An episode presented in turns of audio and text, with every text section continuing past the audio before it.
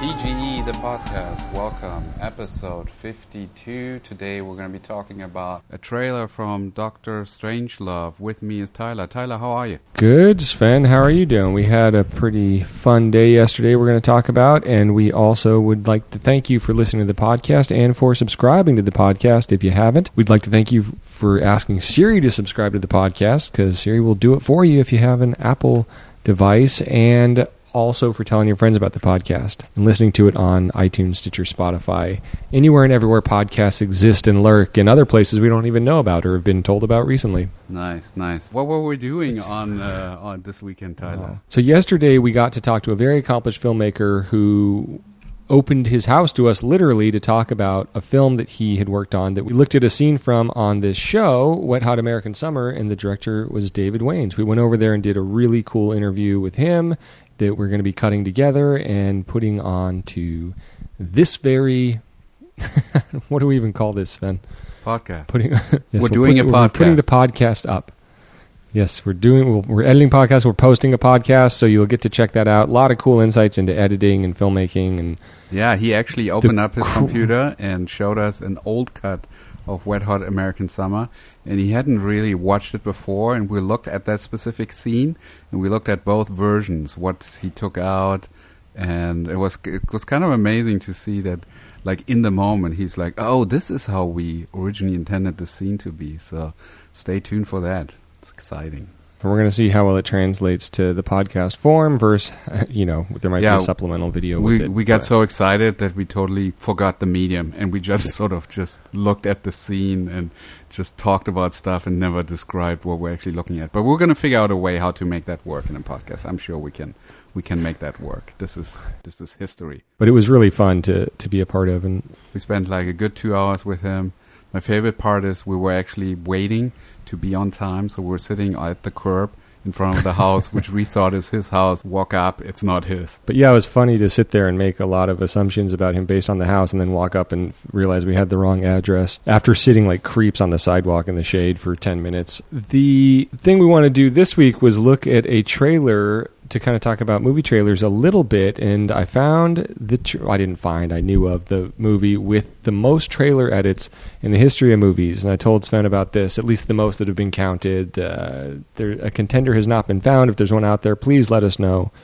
We're not aware of it, but it's the trailer for Doctor Strangelove or How I Learned to Stop Worrying and Love the Bomb, Stanley Kubrick's film, and I don't think that there's going to be a movie that does ever have more edits in it than this trailer for a lot of reasons that, that we'll obviously talk about. But it sounds crazy, but to me, watching it, it just kind of made a little bit of sense. And some context for that. So I guess yesterday there was an editor on Reddit, a trailer editor who, you know, kind of clearly stated the movies he'd worked on, but went by a pseudonym, who was talking about the process of trailer editing. And we thought that was cool and how a lot of people complain that too much story is revealed mm-hmm. in trailers, which is totally valid and totally true. And one of the points that was made by this anonymous editor was in reference to the movie Free Willy, who apparently he had some boss or something work on that said, you know, if you don't spoil the movie in that trailer that the whale jumps over the rocks, then you're trying to get people to go see a movie about a whale being abused. Right. If you can't do the spoiler. Now,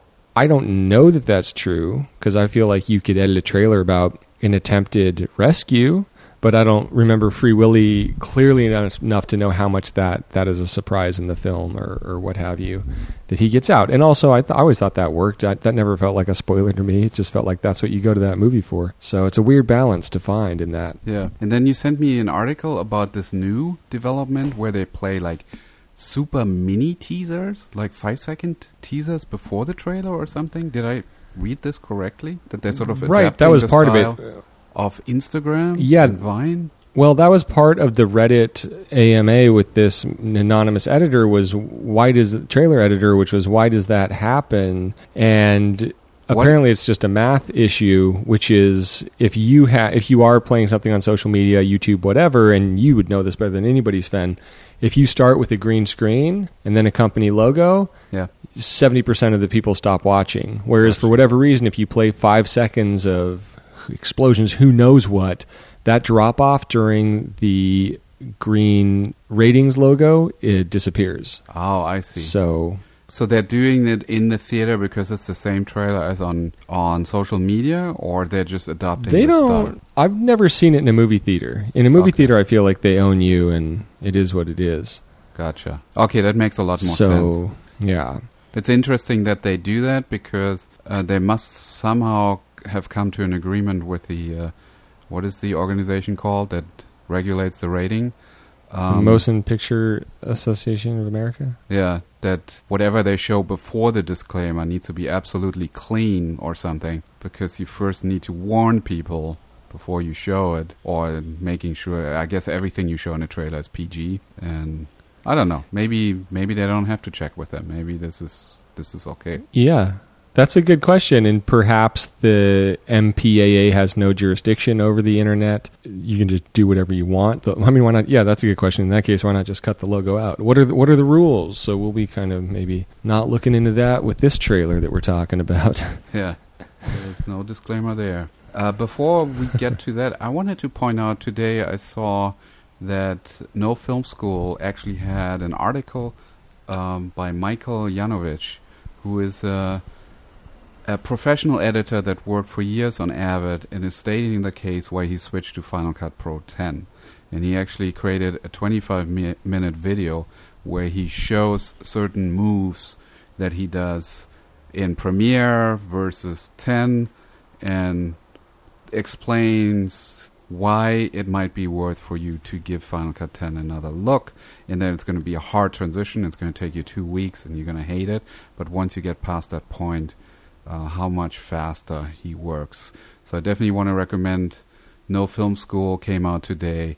Uh, checking out that article for anyone that is like kind of has has an open mind and wants to see why he says this is years ahead of its competition, and I I do agree. I mean, I'm a fan of Final Cut 10, so I'm I'm happy to to plug it here, and maybe there's one guy or t- or one uh, girl that wants to check it out and might want to give this a try. well, a couple questions. So you you mentioned he'd worked on Avid his whole career. Yeah. And then mentioned, and it's Michael Yanovich, Y A N O V I C H. Yeah. So you'd you'd mentioned that he'd worked on Avid, but then you said that he showed the difference between Premiere and Final Cut on No Film School. Yeah, I mean, he decided to show it uh, on Premiere because I think he basically is more targeting editors on Premiere, maybe, or he he just had a project that he had available. He he understands that the clear advantage of Avid, even though it sucks as an as an editing software. Right. That's me. That's not him saying. And and I've I've made most of my money on Avid, so that's that's that's my personal opinion. Um, anyway, so he says that the one advantage, and people will not change until Final Cut 10 gets this figured out, is basically collaboration in a team. So if you have assistants, editors, and editors all working on the same project, then Avid is still the most robust way of doing it. There are ways of doing it in Final Cut 10. Um, I'm actually beta testing PostLab, which is a software that is being developed right now, and it's I think it's being launched in September. And so we're already running all our editing on Final Cut 10 with multiple editors online in a cloud, and it's it's it's working. It's great, but uh, it's going to be a while before this is going to become mainstream. Well, I would like to be that guy if I can for a moment. Then Yes. that would like to tell Final Cut 10 ways it could clean its act up, Go for it. if you don't mind. So Yeah. It's, it's far from a perfect software. I mean, I guess nothing's really a perfect editing software. yeah, and but Michael it's, says it's that preposterous that there's no track selection, jumping, moving between tracks with the keyboard uh, on Final Cut 10. It's it's it's inane, and I get it. It's a magnetic timeline, cool. You can do audio lanes, but the ability to track select, I mean, that's just such a huge part of editing. I it's there's points where it gets a little frustrating, and I've never edited faster than I have on Final Cut 10. But then doing other stuff, it it, it becomes. Uh, well, maybe there's no track selection nightmare. because there's no track. well, yeah, but figure out if you if you have a stack of clips, there should be a way I can navigate between those. Jump through those. Yeah, there, there are some ways. Sorry, there's no tracks, but there's storylines, and you can make multiple storylines. So True. you should be able to move between those storylines. True. It's it's it's inane, but anyhow, just to give it a well balanced thing, you know, Sven. We don't want to we don't want to be those guys. Oh no, we I want mean, to take a do. stand. We want to be biased. I was with you until this week. Now I'm just like over it. Ah, okay. But anyhow, you have a specific anyhow, project where Sven. that's bugging you, where you have to jump around. It's just been a building. It's a it's been building for years, and I'm I'm I'm just over it. I'm done. I don't Well, fucking well, care. I, I and have I have my issues selecting mainly, so it's not perfect. I agree, but it's fast. Yeah, no, sure, but they, that's the thing is they all have different weaknesses. So that's the thing is find your find what's going to work for you for the project you're working on. Um, yeah. Cool. Any other business? So no, just look forward to that David Wain episode. It was really fun. He's incredibly experienced. He experiments a lot with editing himself, and we talk about the influence that's had on his life. He's done so many like great, hilarious, monumentally important pieces of comedy to so many people. It was great to get his insight on, and his he's like an authentic fan of, of the craft and technique and stuff and technical stuff. So it was very cool. He's a magician too, Yeah, I'll save that. both ways, as a filmmaker and and otherwise. That's right. We're going to be talking about Doctor Strangelove, the trailer. Film came out in 1964. Tyler, did you see it when it came out? Yeah, I did not see it in 1964, but I did see it without seeing the trailer, which is interesting too, because we were going to talk about how the tone sets the trailer up. I had no problem with the tone of the movie at all. Yeah. I don't think I've seen the trailer until today. hmm Okay, so here's a little setup about the movie.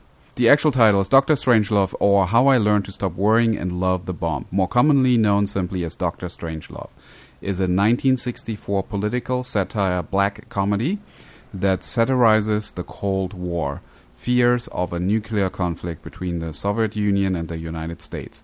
The film was directed, produced, and co-written by Stanley Kubrick, stars Peter Sellers, George C. Scott, and Slim Pickens.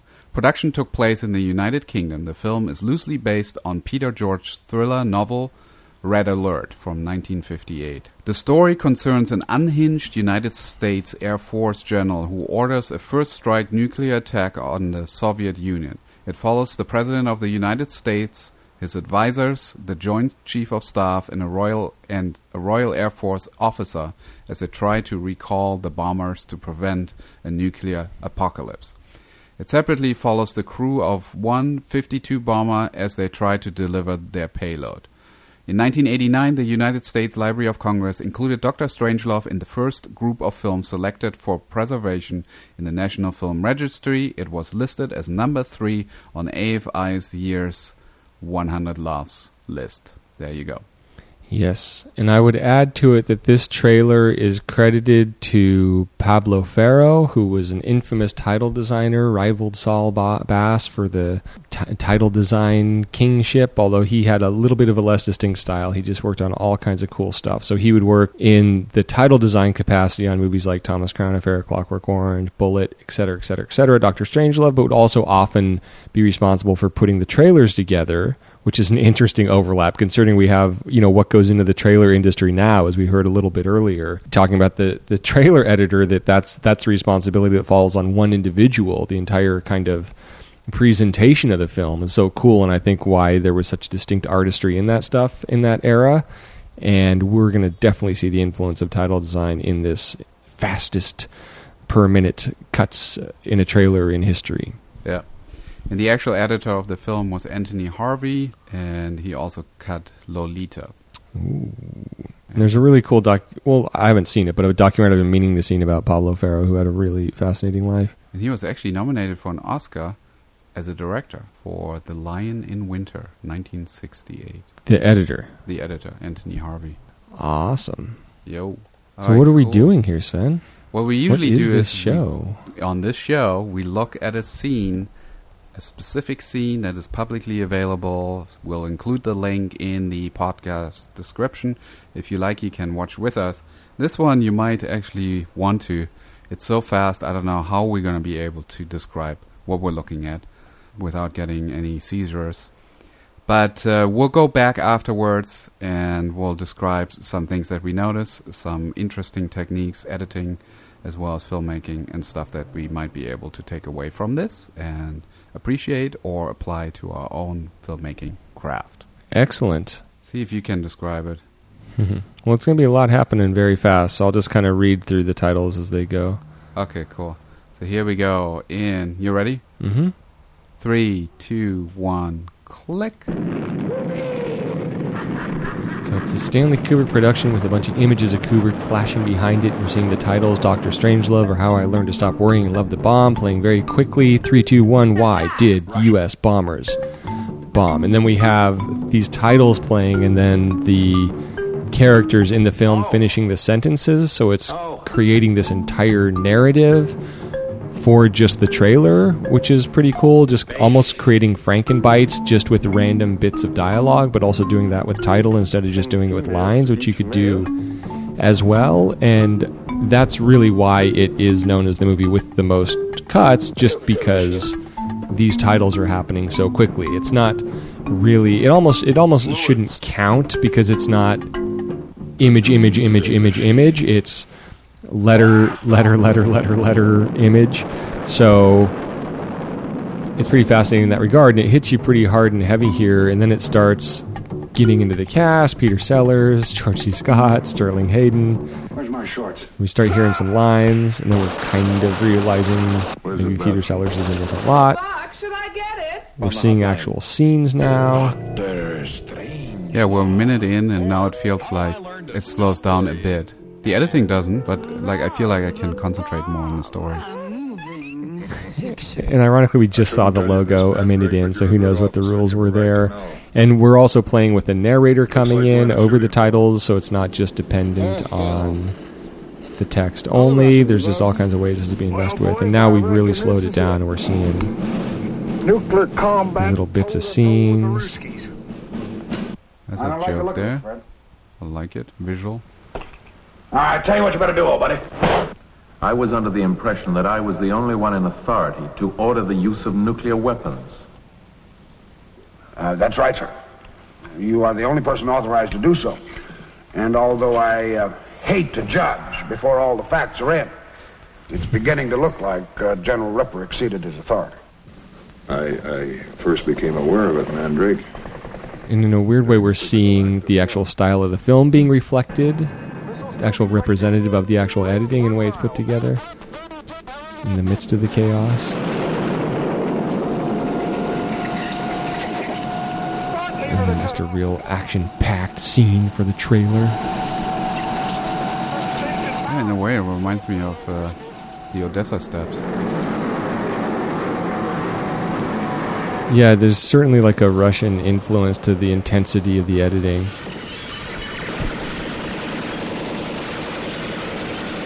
Has that plane really got a chance of getting through? Well, uh, sir, uh, if the pilot's good, see, I mean, I mean, if he's really sharp, he can barrel that baby in so low. I mean, you ought to see it sometime. It's a sight. you- A big plane like a 52. It actually sets the tone up well enough that the George C. Scott moments are like funny as they are in the film. Strange love. Or giving them a little bit of flashy titles at the end. And then, of course, a huge nuclear explosion. A moving picture. And then just some more titles just saying, see it. Sunday, Monday, Tuesday, Wednesday, Thursday, Friday.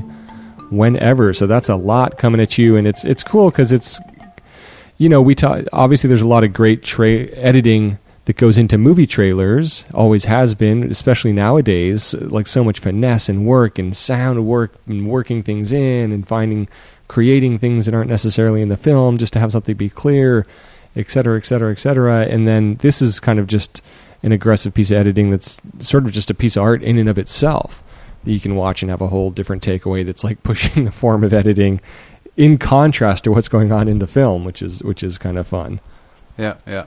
But anyhow, And this came out before 2001 and Clockwork Orange and all the other movies. It was just a movie right after Lolita. I wonder what the reception of the audience was when they saw that trailer. Yeah, that's a good question. I mean, it, it's certainly, you know, it's the director of Spartacus. It's not. Kubrick always had sort of a, a wit to a lot of his films, but it was buried in it. It wasn't necessarily part of the genre that the film would necessarily fall into. And here's this really groundbreaking, dark, dark, dark comedy just trying to let the audience know what it is. And it's weirdly successful in that. I feel like watching it. I feel like it conveys it very well that you're going to see something that you're not used to. It's going to push some boundaries. It's going to try different stuff. Yeah. Um, Well, the first thing and the first thing that I notice is how well timed the letters are. Like figuring out how long you're going to have a word so that it feels like it's just a flash, but you're still going to be able to process the information.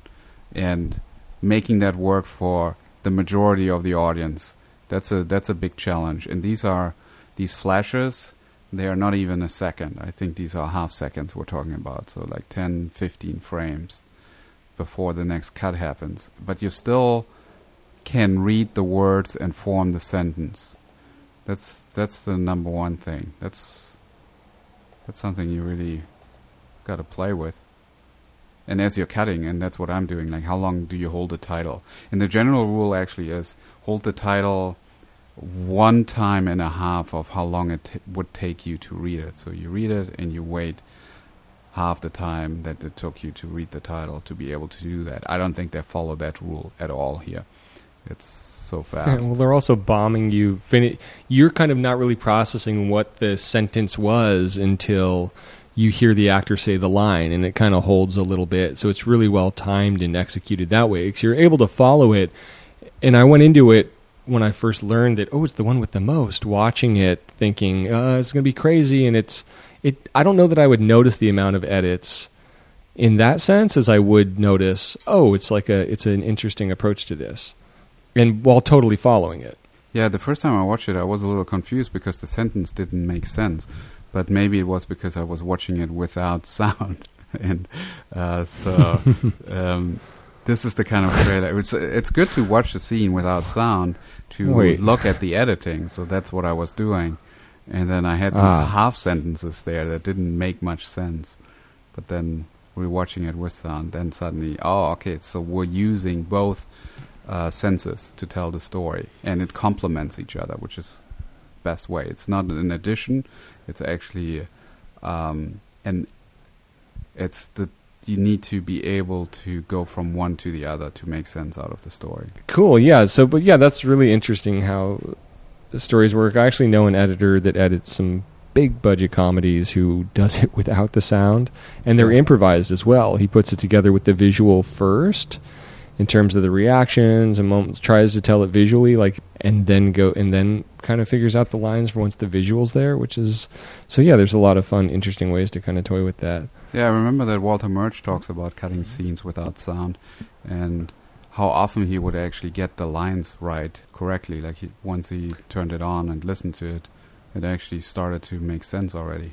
And that's fascinating. And the interesting thing here, of course, is that without YouTube, you know, the audience would just get hit with this. So they wouldn't have that second chance like you did Yeah, to process, oh, wait, what, what just happened? And I think that, I don't know, to me, to me, it works fine. I'm not confused by anything that's going on. It seems fun, exciting, perfect, perfect setup for like what's going to go on in the film. Having seen it with no trailer whatsoever, yeah, and I mean, just whatever you kind of know about it. No, no real clue that it's going to be the kind of comedy it is or anything. It's obviously it works really well in terms of setting itself up. But but they obviously saw it in a different setting. They didn't see it on a laptop or on a TV. They saw it in a theater, so it was immersive.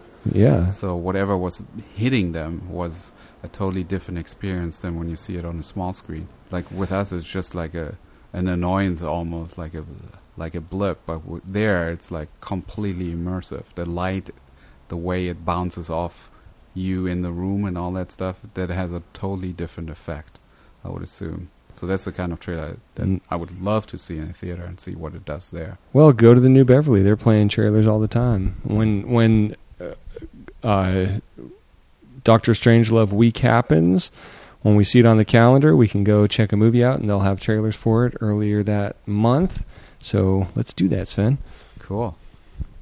They'll do some Um, weird shit in the draft house as well, When they play.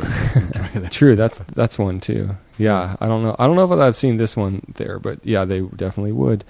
Now, have you been to the Draft House in L.A.? Not in L.A., just in, in Austin. Ah, the real stuff, the authentic stuff. Yeah.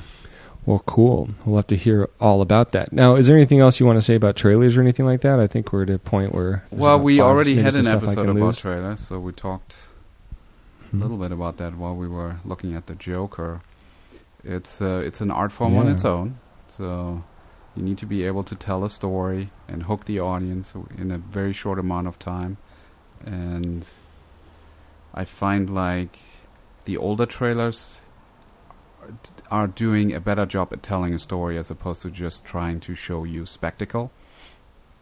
I feel like nowadays there's you go into a theater and you see I don't know 10 trailers, 8 of those trailers seem to have the same strategy how they're trying to sell the movie on you, which is like it starts off with darkness and then it's quiet and it ramps up and then it's just like a a firework of cool things that are happening and that's all intercut with like your main character saying like really witty things or very dramatic things, but it's not fully embracing like in a in a very like super creative way telling a story interesting. I mean there obviously that's a very general statement there. I'm sure there are a ton of interesting trailers that do the opposite, but I feel like whenever I go into a theater and I see those movies that are coming up in the next month or so, most of those I feel like it's the same pattern. Same sound effects that I'm hearing. Same kind of fades to black. That stuff. Yeah, and that's I mean even you could say this about the movies at the time that this was made that there's a familiar thing and that's kind of how marketing works is you want to use what works. But that said, when you have a movie like this that really pushes the boundary, and yet at the same time, this trailer is kind of letting you know the genre it's with it's in and the kind of movies it's kind of like sharing a feel with is kind of cool. But yeah, I mean, groundbreaking trailers are always amazing, and then everyone just does that for for ten years. Like it's interesting to see how they evolve over the decades. But if you've enjoyed what you are hearing, then subscribe to the podcast. Tell a friend about the podcast. We really appreciate it. We have a lot of cool stuff coming up in the future. So we look forward to sharing that with you, and we appreciate all the feedback. Sven, if someone has a thought or would like to share a note or give a suggestion for what they would like us to look at, where would they do that? Please tweet us at this guy edits, and we'll pick it up. We'll read it uh, on the next episode or an upcoming episode. Very cool. And thank you to Curter for the music. And as Sven always says, happy editing. There's no same zone, so put your head between the speakers. There's no same zone, so put your head between the speakers. Oh, shit, sorry. I just turned Tyler off, not the microphone. You can use that for the spoiler.